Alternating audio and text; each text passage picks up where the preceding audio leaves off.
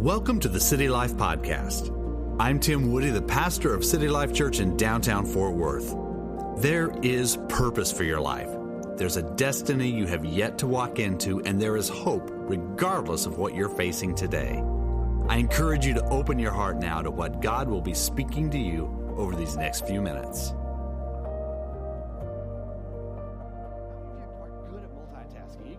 Like several things at once. Yeah, yeah, that's not me. I, I don't usually do multitasking well at all. But sometimes I try, and it's a little fun because usually I trip and fall and stumble, and it makes it a little more fun.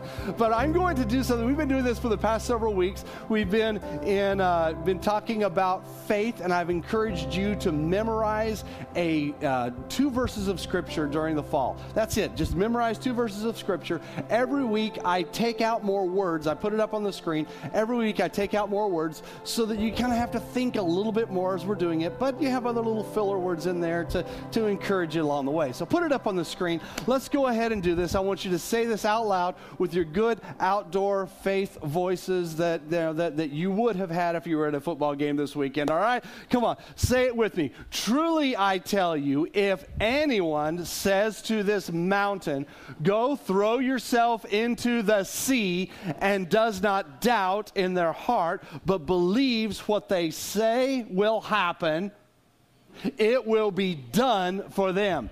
Therefore, I tell you, what? Tell you, here's, here's one of the new blanks. Tell you, therefore, I tell you, it does look funny there with you blank you, doesn't? See, that, that's confusing me already.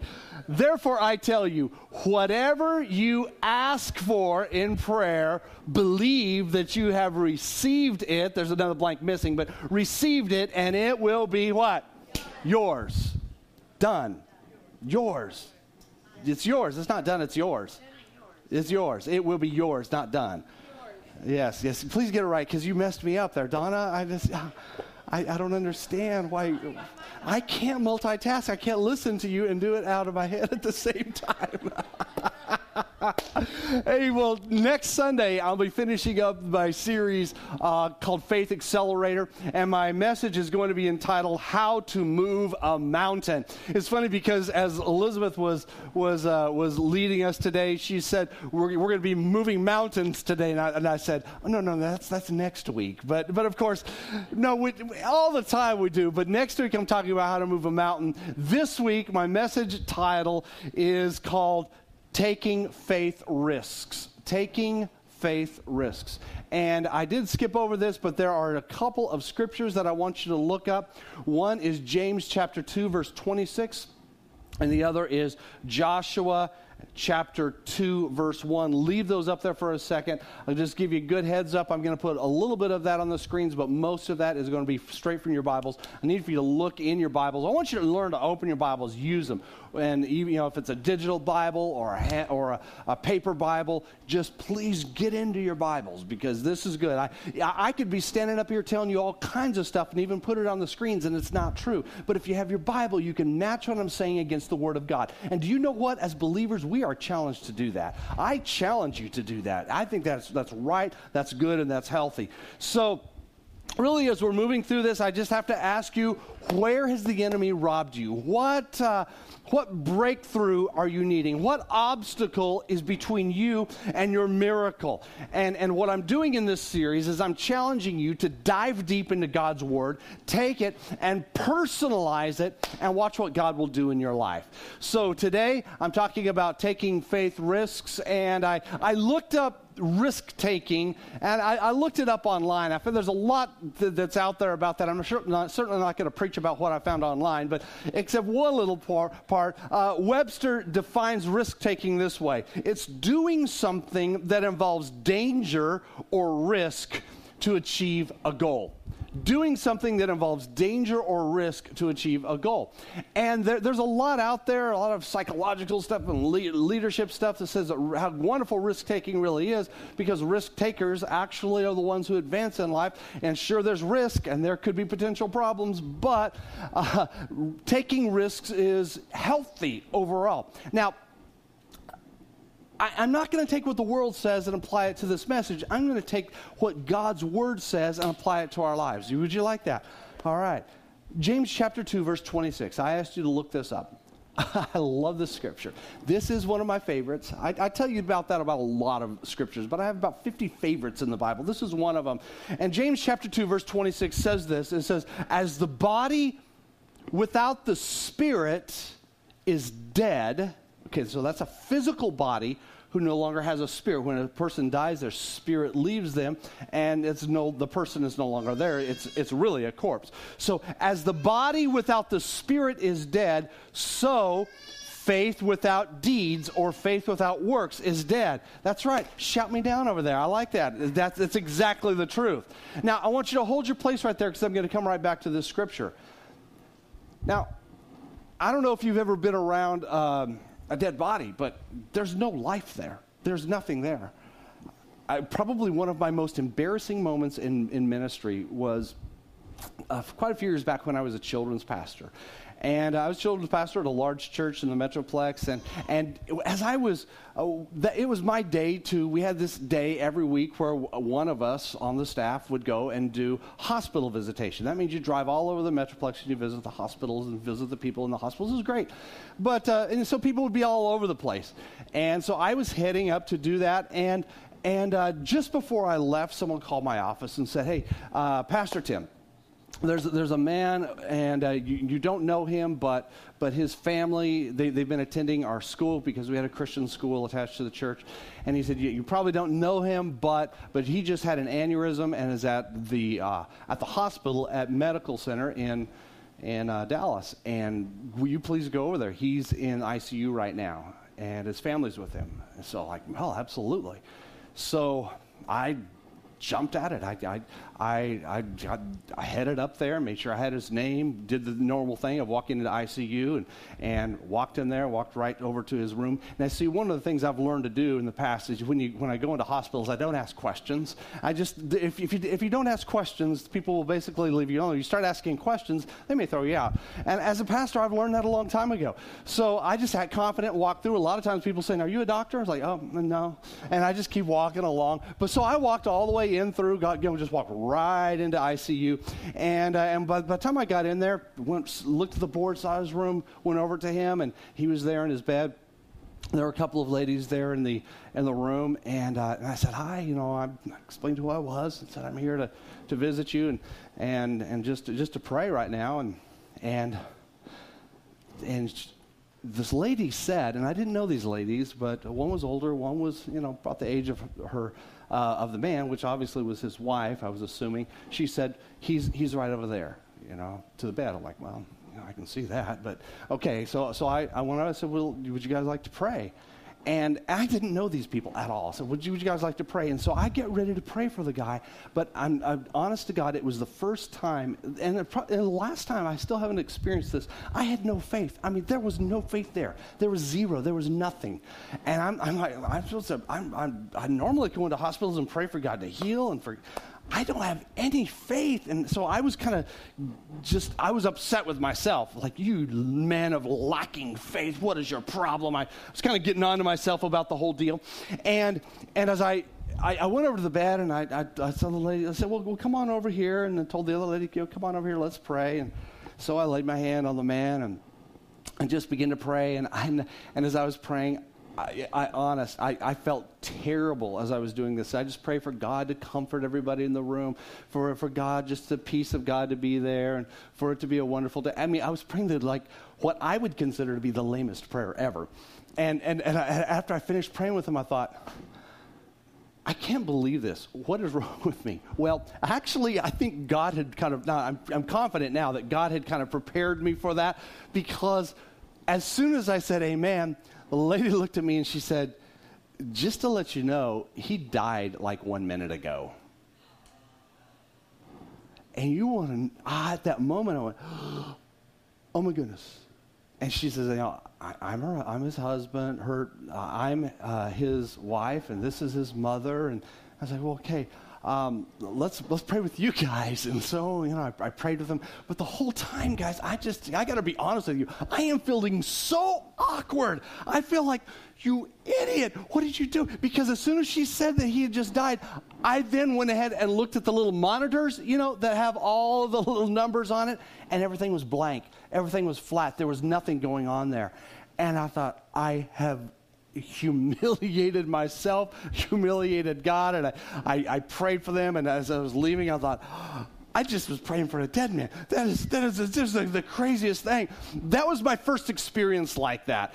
And, and I'll, I'll just tell you this much the body without the spirit, there's nothing there. In fact, I even that, that's even probably why I felt nothing that day. There's nothing there. There really isn't. That's that's the house that he used to live in. And, and a lot of times people think that, well, if I just have faith in my head, wonderful things are going to happen. Well, faith in your head isn't going to do anything because what we just read, what we just read from James 2:26, if you have faith in your head and you can even say things with, about faith and you talk about faith, you think about faith, you act like you have faith, but you don't do something, you don't take action, then it's like a corpse where the spirit is already gone. And I don't want you guys to be embarrassed. I don't want you to be embarrassed anymore about having faith eh, because you're all you're doing is you're just you're just propping up a corpse.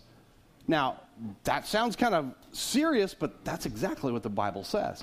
Now, really what what the truth is here that I want you to understand today is faith demands it demands action oriented risk taking. I'll say that again. Faith demands action oriented risk taking. It does. Now, again, I told you James 2:26 is a favorite scripture of mine, but what comes to life is when you look in the context. Now, I told you to hold your place there in James 2:26, and I want you to look up at the previous verse, James 2:25. Look at the context because at first it seems like what does this have to do with what we just talked about? But it has everything to do with it. Look at it.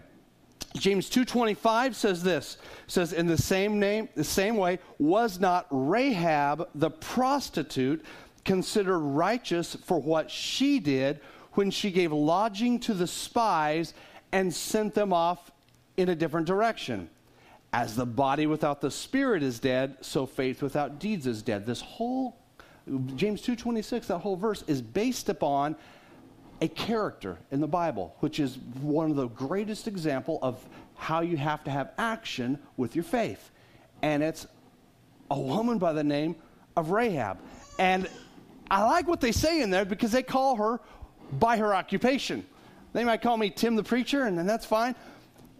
But they call her Rahab the prostitute. And she is a starring role in this Old Testament drama, uh, one of the dramas that just about every child knows about. about. And it's about Jericho. It's about when the walls of Jericho came down and they took the great city of Jericho. Little boys and girls, they love learning about that in our children's classes sometimes. And I'm sure it's, it's fun because I don't know whether you guys do this in the children's classes or not, but I remember as a kid, we, the, some, sometimes teachers would build these blocks up and we'd march around, we march around, we march around and, and go, yeah yay, praise the Lord. And then the teacher would shake the table and all the, all the blocks would fall down and we'd cheer because we would go rushing in to Jericho. I loved that as a kid because it was a powerful illustration of the power of God.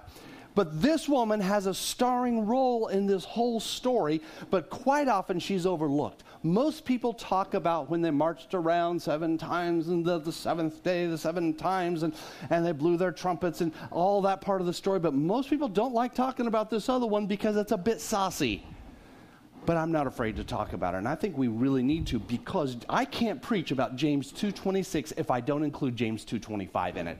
You with me? So, Rahab the prostitute, her story changed forever because she had this action oriented faith that she put into action.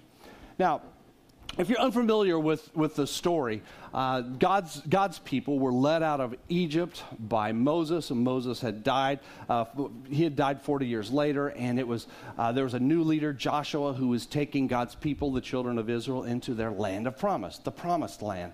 They had crossed over the Jordan River, and the first big obstacle they had was this huge walled city with very, very thick walls. I mean, huge, thick walls uh, that was called Jericho. It was considered impenetrable. They, there was no way to get into there, no way to take that, that huge fortress city. But what happened is, is Joshua had appointed a couple of men, and these men were, I guess, what you would call special forces. They were spies. They went in secretly and disguised themselves and went into the land, and they, they actually got into the city of Jericho to spy out the city to kind of know what they were up against. So that was some wisdom, that was some strategy on the part of Joshua to send the guys in.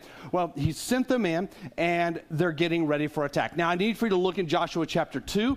Joshua chapter chapter 2, verse 1. We're going to read this from the Bible. We're going to read the narrative of what happened because it is actually very riveting. Most people like to talk about the story of Joshua and Jericho in the chapters afterwards, but I'm going to talk about the first part that happened here. Let's do it. Joshua chapter 2, verse 1. It says, Then Joshua, son of Nun, that's not the son of Jake Nun. was a different nun right there. And it's not a nun who was in the Catholic Church because that's a very different thing right there. That would be kind of strange. So Joshua, the son of Nun, that was his dad's name. Okay. Joshua, son of Nun, secretly sent two spies from Shittim.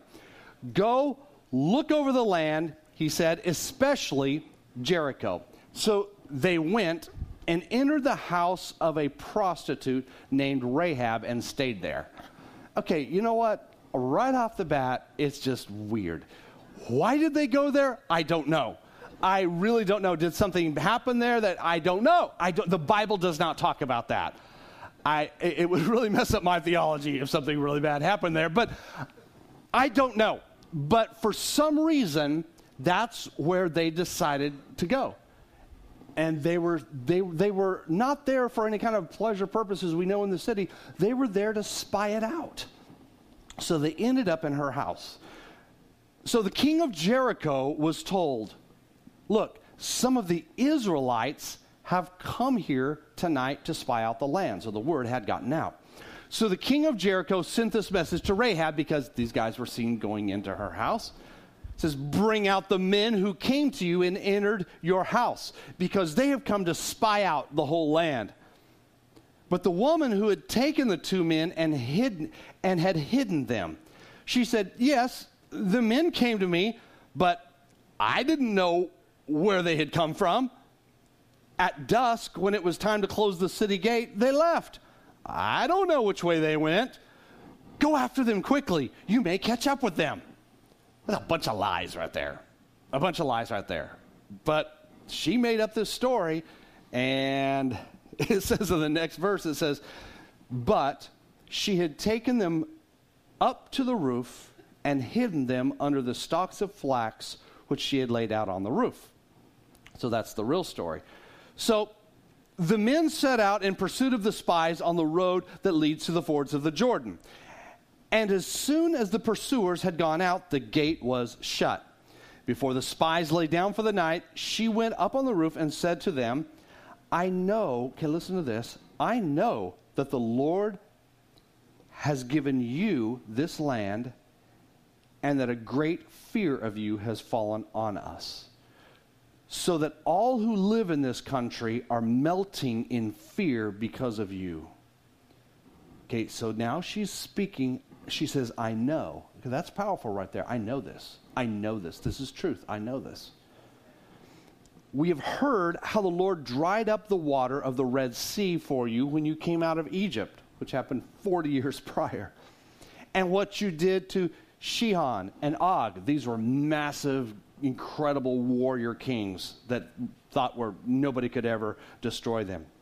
The two kings of the Amorites east of the Jordan, whom you completely destroyed. When we heard of it, our hearts melted in fear Look at this. And everyone's courage failed because of you. Now she makes a profound statement. She says, For the Lord your God is God in heaven above and on earth below. So here she makes actually a profession of faith in God. Jesus had not yet come yet, but, but this profession of faith basically says, I agree with, the, with your religion. I agree with it, that this is God. Your God is God. That is powerful. I'll say that again. So she makes this profession of faith, saying, For the Lord your God is God in heaven above and on the earth below. Now then, please swear to me by the Lord that you will show kindness to my family, because I've shown kindness to you. Give me a sure sign that you will spare the lives of my father and mother, my brothers and sisters, and all who belong to them, and that you will save us from death. Our lives for your lives, the men assured her. If you don't tell what we are doing, we will treat you kindly and faithfully when the Lord gives us the land. So she let them down by a rope through the window, for the house she lived in was part of the city wall. She said to them, Go to the hills so the pursuers will not find you. Hide yourselves there for three days until they return, and then go on your way. Now the men had said to her, This oath you made us swear will not be binding on us unless when we enter the land, that means enter to Jericho, you have tied this scarlet cord in the window through which you let us down. And unless you have brought your father and mother and your brothers and all of your family into your house, and if any of them go outside your house into the street, their blood will be on their own heads. We will not be responsible. As for those who are in the house with you, their blood will be on our head if a hand is laid upon them. But if you tell what we are doing, we will be released from the oath that you made us swear. Agreed, she replied. Let it be as you say. So she sent them away, and they departed, and she tied the scarlet cord in the window. So this would, this would have been hanging out of her window so they could see it from the outside of the walls of Jericho. When they left, they went into the hills and stayed there three days until the pursuers had searched all along the road and returned without finding them. Then the two men started back.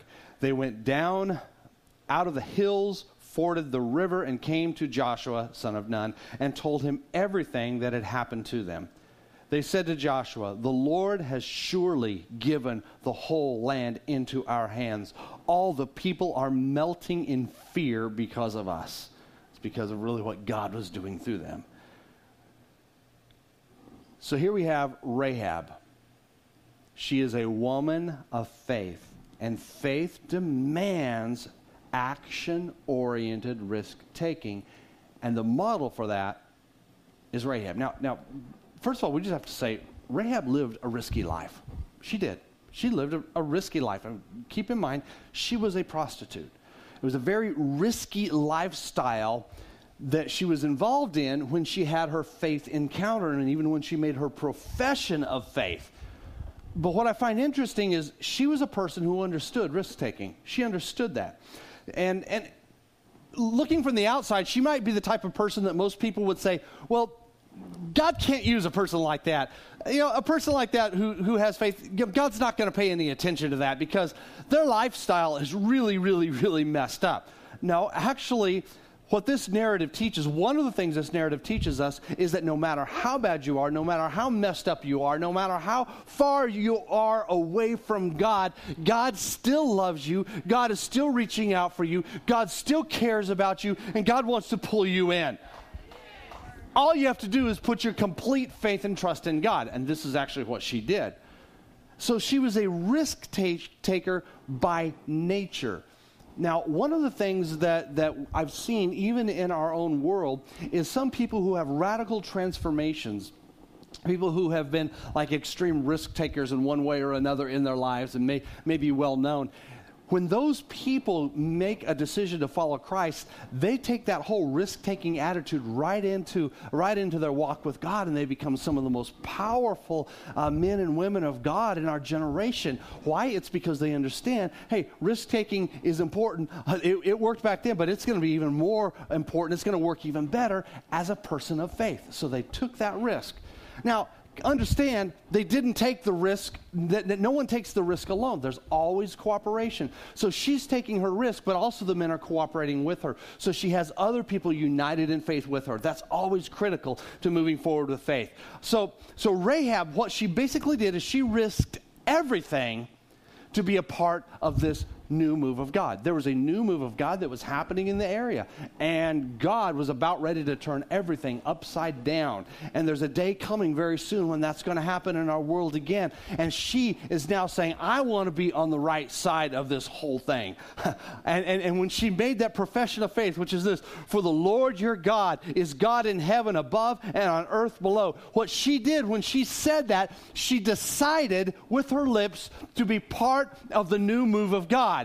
And it was in stark contrast to all the rest of the people who were in the city. And, and uh, you know, all the people, they, they had heard about the miracles. They had heard about all these, these wonderful things that were happening and, and what it caused them to do. See, miracles that are working on behalf of God's people, it will do one of two things. It will either cause non believers to just melt in fear, or it will cause a non believer to say, I want that faith. I want to have that. So, what happened here, she said that their courage had been drained away. The people of Jericho, they no longer had any courage. They couldn't even fight if they wanted to because God's people were standing strong and they were standing with faith and, and they were doing great exploits. And, church, I look forward to a day in our land and in our city city when God's people are doing great exploits for him and others are looking and saying, wow, you know, that's, that's just crazy. That's just crazy. And, and other people are going to look and they're going to say, I want in on that. I want in on that. See, her faith actually gave her courage and she risked her life to protect God's agenda. She risked everything. I'm going to protect God's agenda. Church, hear, hear me well. Simply having faith wasn't enough. She had to do something with her faith. So she took this faith risk of protecting the spies, which were God's people, and she exchanged her services of protecting them uh, and, and uh, for her own preservation of her life and her family. And she gave them these instructions, she gave them all these details, and she risked her life. Get this, she risked her life to protect God's agenda.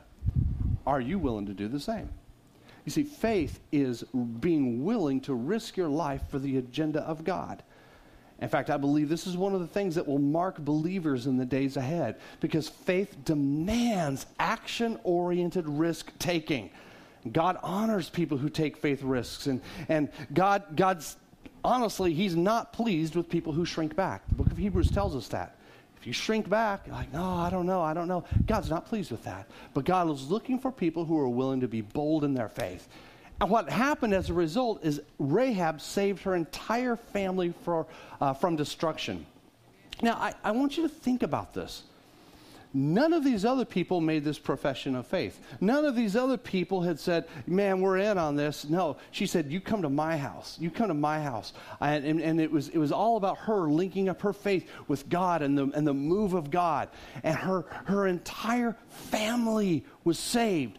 Hear me well when you take faith risks and you're out there you're out there on the edge and you're you're believing god for miracles and you're working it's not just for you there are other people around you that are supposed to be part of the miracle, and I just encourage you to pull them in. Pull them in close because when God blesses and when God saves, when God restores, or when God pours out His Spirit, or when God works the miracle, you want as many people in on it as possible. It's not just all about you. In fact, Joshua chapter 6, um, verses 22 through 25 tell us of how this story wrapped up. It says that the city was entirely burned, but one family based upon one woman's faith, was saved.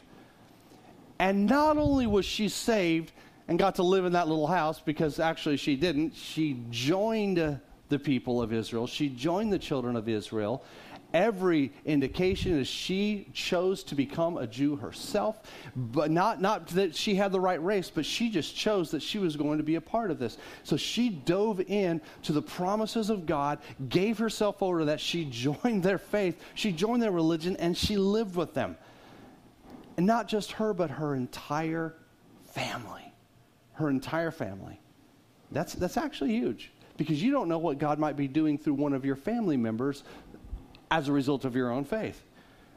I, I just want to pause here and say some of you, you need to have faith for your family.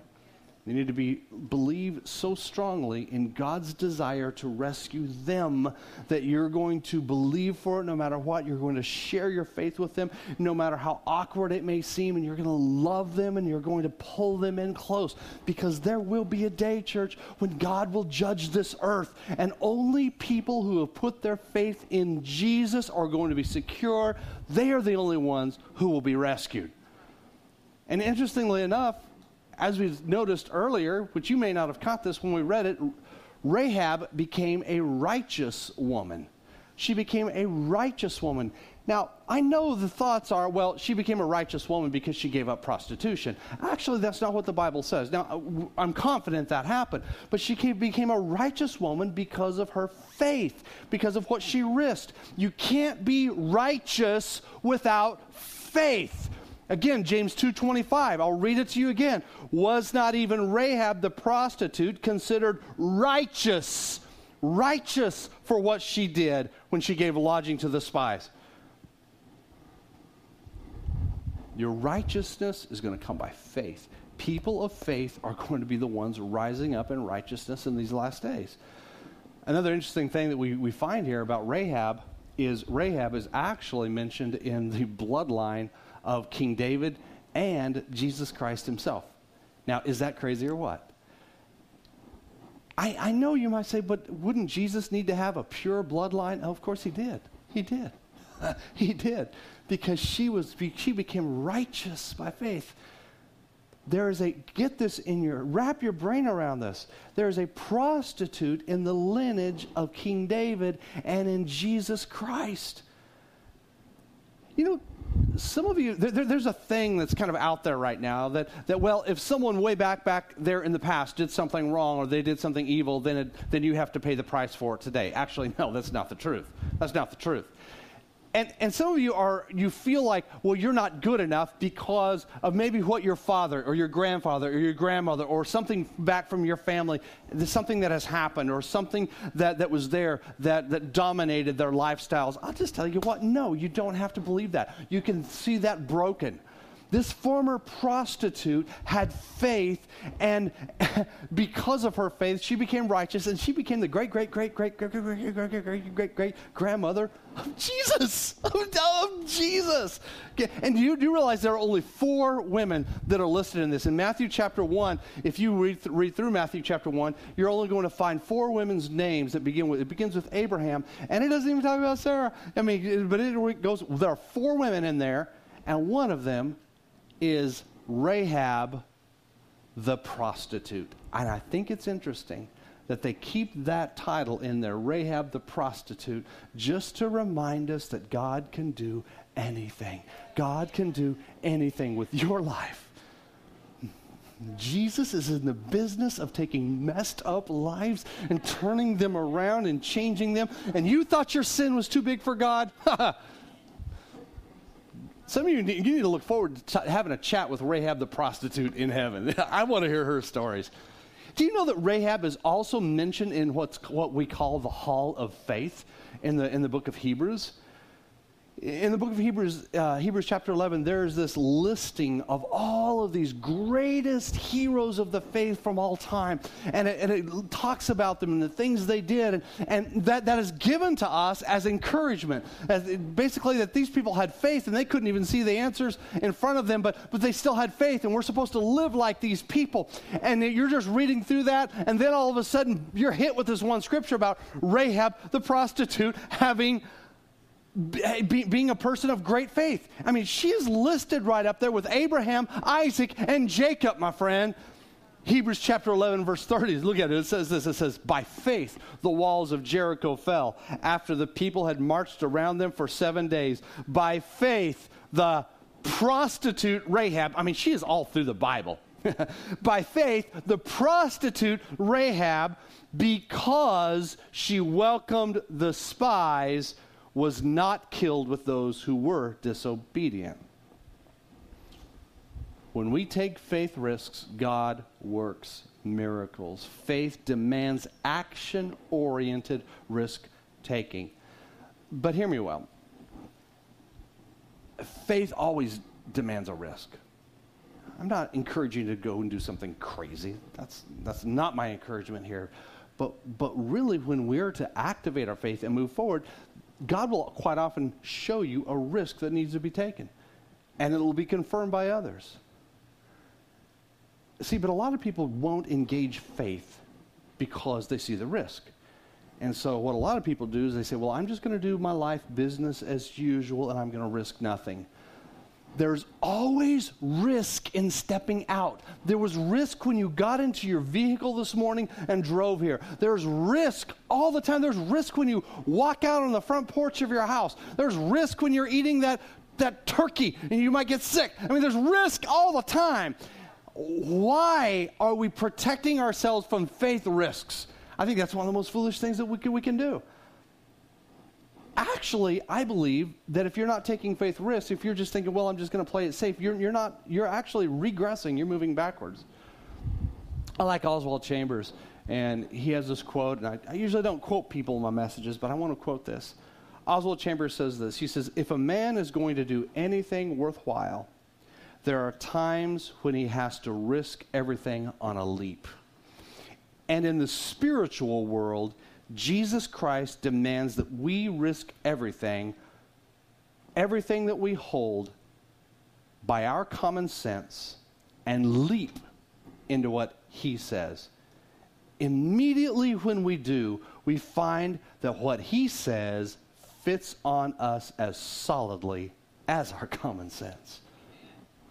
Faith demands action oriented risk taking. But I believe the greater risk is standing still. The greater risk is just choosing to not step out in faith. And I believe that if you stand still, you've fallen into the enemy's tactic that's going to freeze you up spiritually. And, uh, and you'll be, you, you could be pulled under because of spiritual inactivity. You'll find yourself in a dry place. And I, I do warn you that, that, if, that, that if you're not living by faith, taking faith steps, taking faith risks, you will find yourself drying up spiritually. And, and, and to, be, to be honest with you, um, faithlessness is the seed of bitterness and resentment and hatred and anger and unforgiveness, which then opens up the doors to a host of sins. And you can go back now and say, Now I see why faith is essential for righteousness. Faith is essential for righteousness. And as you're acting on faith and being people of faith, God works miracles. God works miracles. Some of you need to get into the secret place of what's often called your prayer closet. It doesn't have to be a literal closet, but just a place where you pray, or it could be your car. And begin believing God for miracles. And then asking God for a plan of action where you're going to step out in faith and do something huge. Watch what God will do, because ultimately, it's not about God wanting to bless you and give you stuff. That's, that's really not the goal here. Ultimately, it's about bringing people in to his kingdom because that's what he cares about the most. You hear me? It's ultimately about bringing people into his kingdom because what happened with Rahab? Her whole family was saved, her whole family became a part of it. See, Rahab had a son. His name was Salmon. And he is the great, great, great, great, great, great, great, great, great grandfather of Jesus. Amazing, amazing, amazing. God cares about you, He cares about your family, and He cares about the lost. And God doesn't just work miracles just to make us feel good. I mean, He does He does plenty of that, but that's not His core reason is He wants to build His kingdom and He wants you to be an agent of His kingdom. Jesus said this. This is in Luke 19, verse 26, and I'm reading this from the message version of the Bible. He says, Risk your life and get more than you've ever dreamed of. Play it safe and end up holding the bag.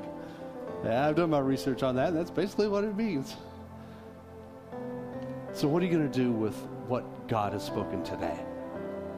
I, don't want this to be head knowledge. I don't want you to say, wow, I've had a great history lesson about Rahab. I, I learned some good stuff. I hope you did, but I hope you will take this a step further. Listen to the Holy Spirit because He's talking to everyone in different ways right now. And here's my question to you What faith risk is God nudging you to take? What faith risk is God nudging you to take? And I want you to just take a moment and talk to God about it. Say, Lord, I'm willing. I'm willing. I'm willing. I'm willing. Because what you do could be the catalyst to something amazing. Because that faith risk may open up the door for so many people to come into the kingdom of God. You don't even know how that's going to happen. You might think, well, my faith risk has come basically about self preservation. That's what hers was. But it ended up being something so much more than that. That's God's agenda, that's God's plan. I'd like for us to just lock ourselves in right now with God. Will you just close your eyes and listen to the voice of the Holy Spirit? And I want you to obey what He's telling you to. While you're doing that, I, I also want to throw this out that if there's anyone in here and you're not in right relationship with Jesus Christ, if Jesus is not the Lord and Savior of your life, then now is the time to give your life to Him. I'm going to pray a prayer in just a minute, and if you want to be included in this prayer and receive Jesus Christ as the Lord of your life, you should do it because tomorrow is not promised. But Jesus has promised eternal life for those whose sins are forgiven, for those who give their lives to Him, and I want that for you. If you need Jesus today, you want to pray that prayer with me just lift your hand at the count of three. That way I can see your hand and I can connect my faith with yours. One, two, three. Lift your hand up for me. I want Jesus in my life today. Today I want to choose to serve Jesus. Church, will you pray these words with me? And I want you to pray these as an encouragement to anyone who's praying this prayer or needs to pray this prayer, whether you're in this room or whether you're watching online. I want you to say these words with me, church, as encouragement to everyone. Dear Jesus, forgive me of my sin. Let your Holy Spirit come into my life. I turn from my old way of living and I choose you today. I'm not going back to that old way. I'm choosing a life of faith. Even when I can't see what's ahead, I'm going to believe that you will be with me, you will walk with me, you will strengthen me, and you will take me to that next place. And Jesus, I look forward to spending eternity with you. In Jesus' name. Amen. Amen. Amen. Thank you for tuning in to the City Life Podcast. If you're interested in attending our Sunday service or would like more information, go to citylifefw.org.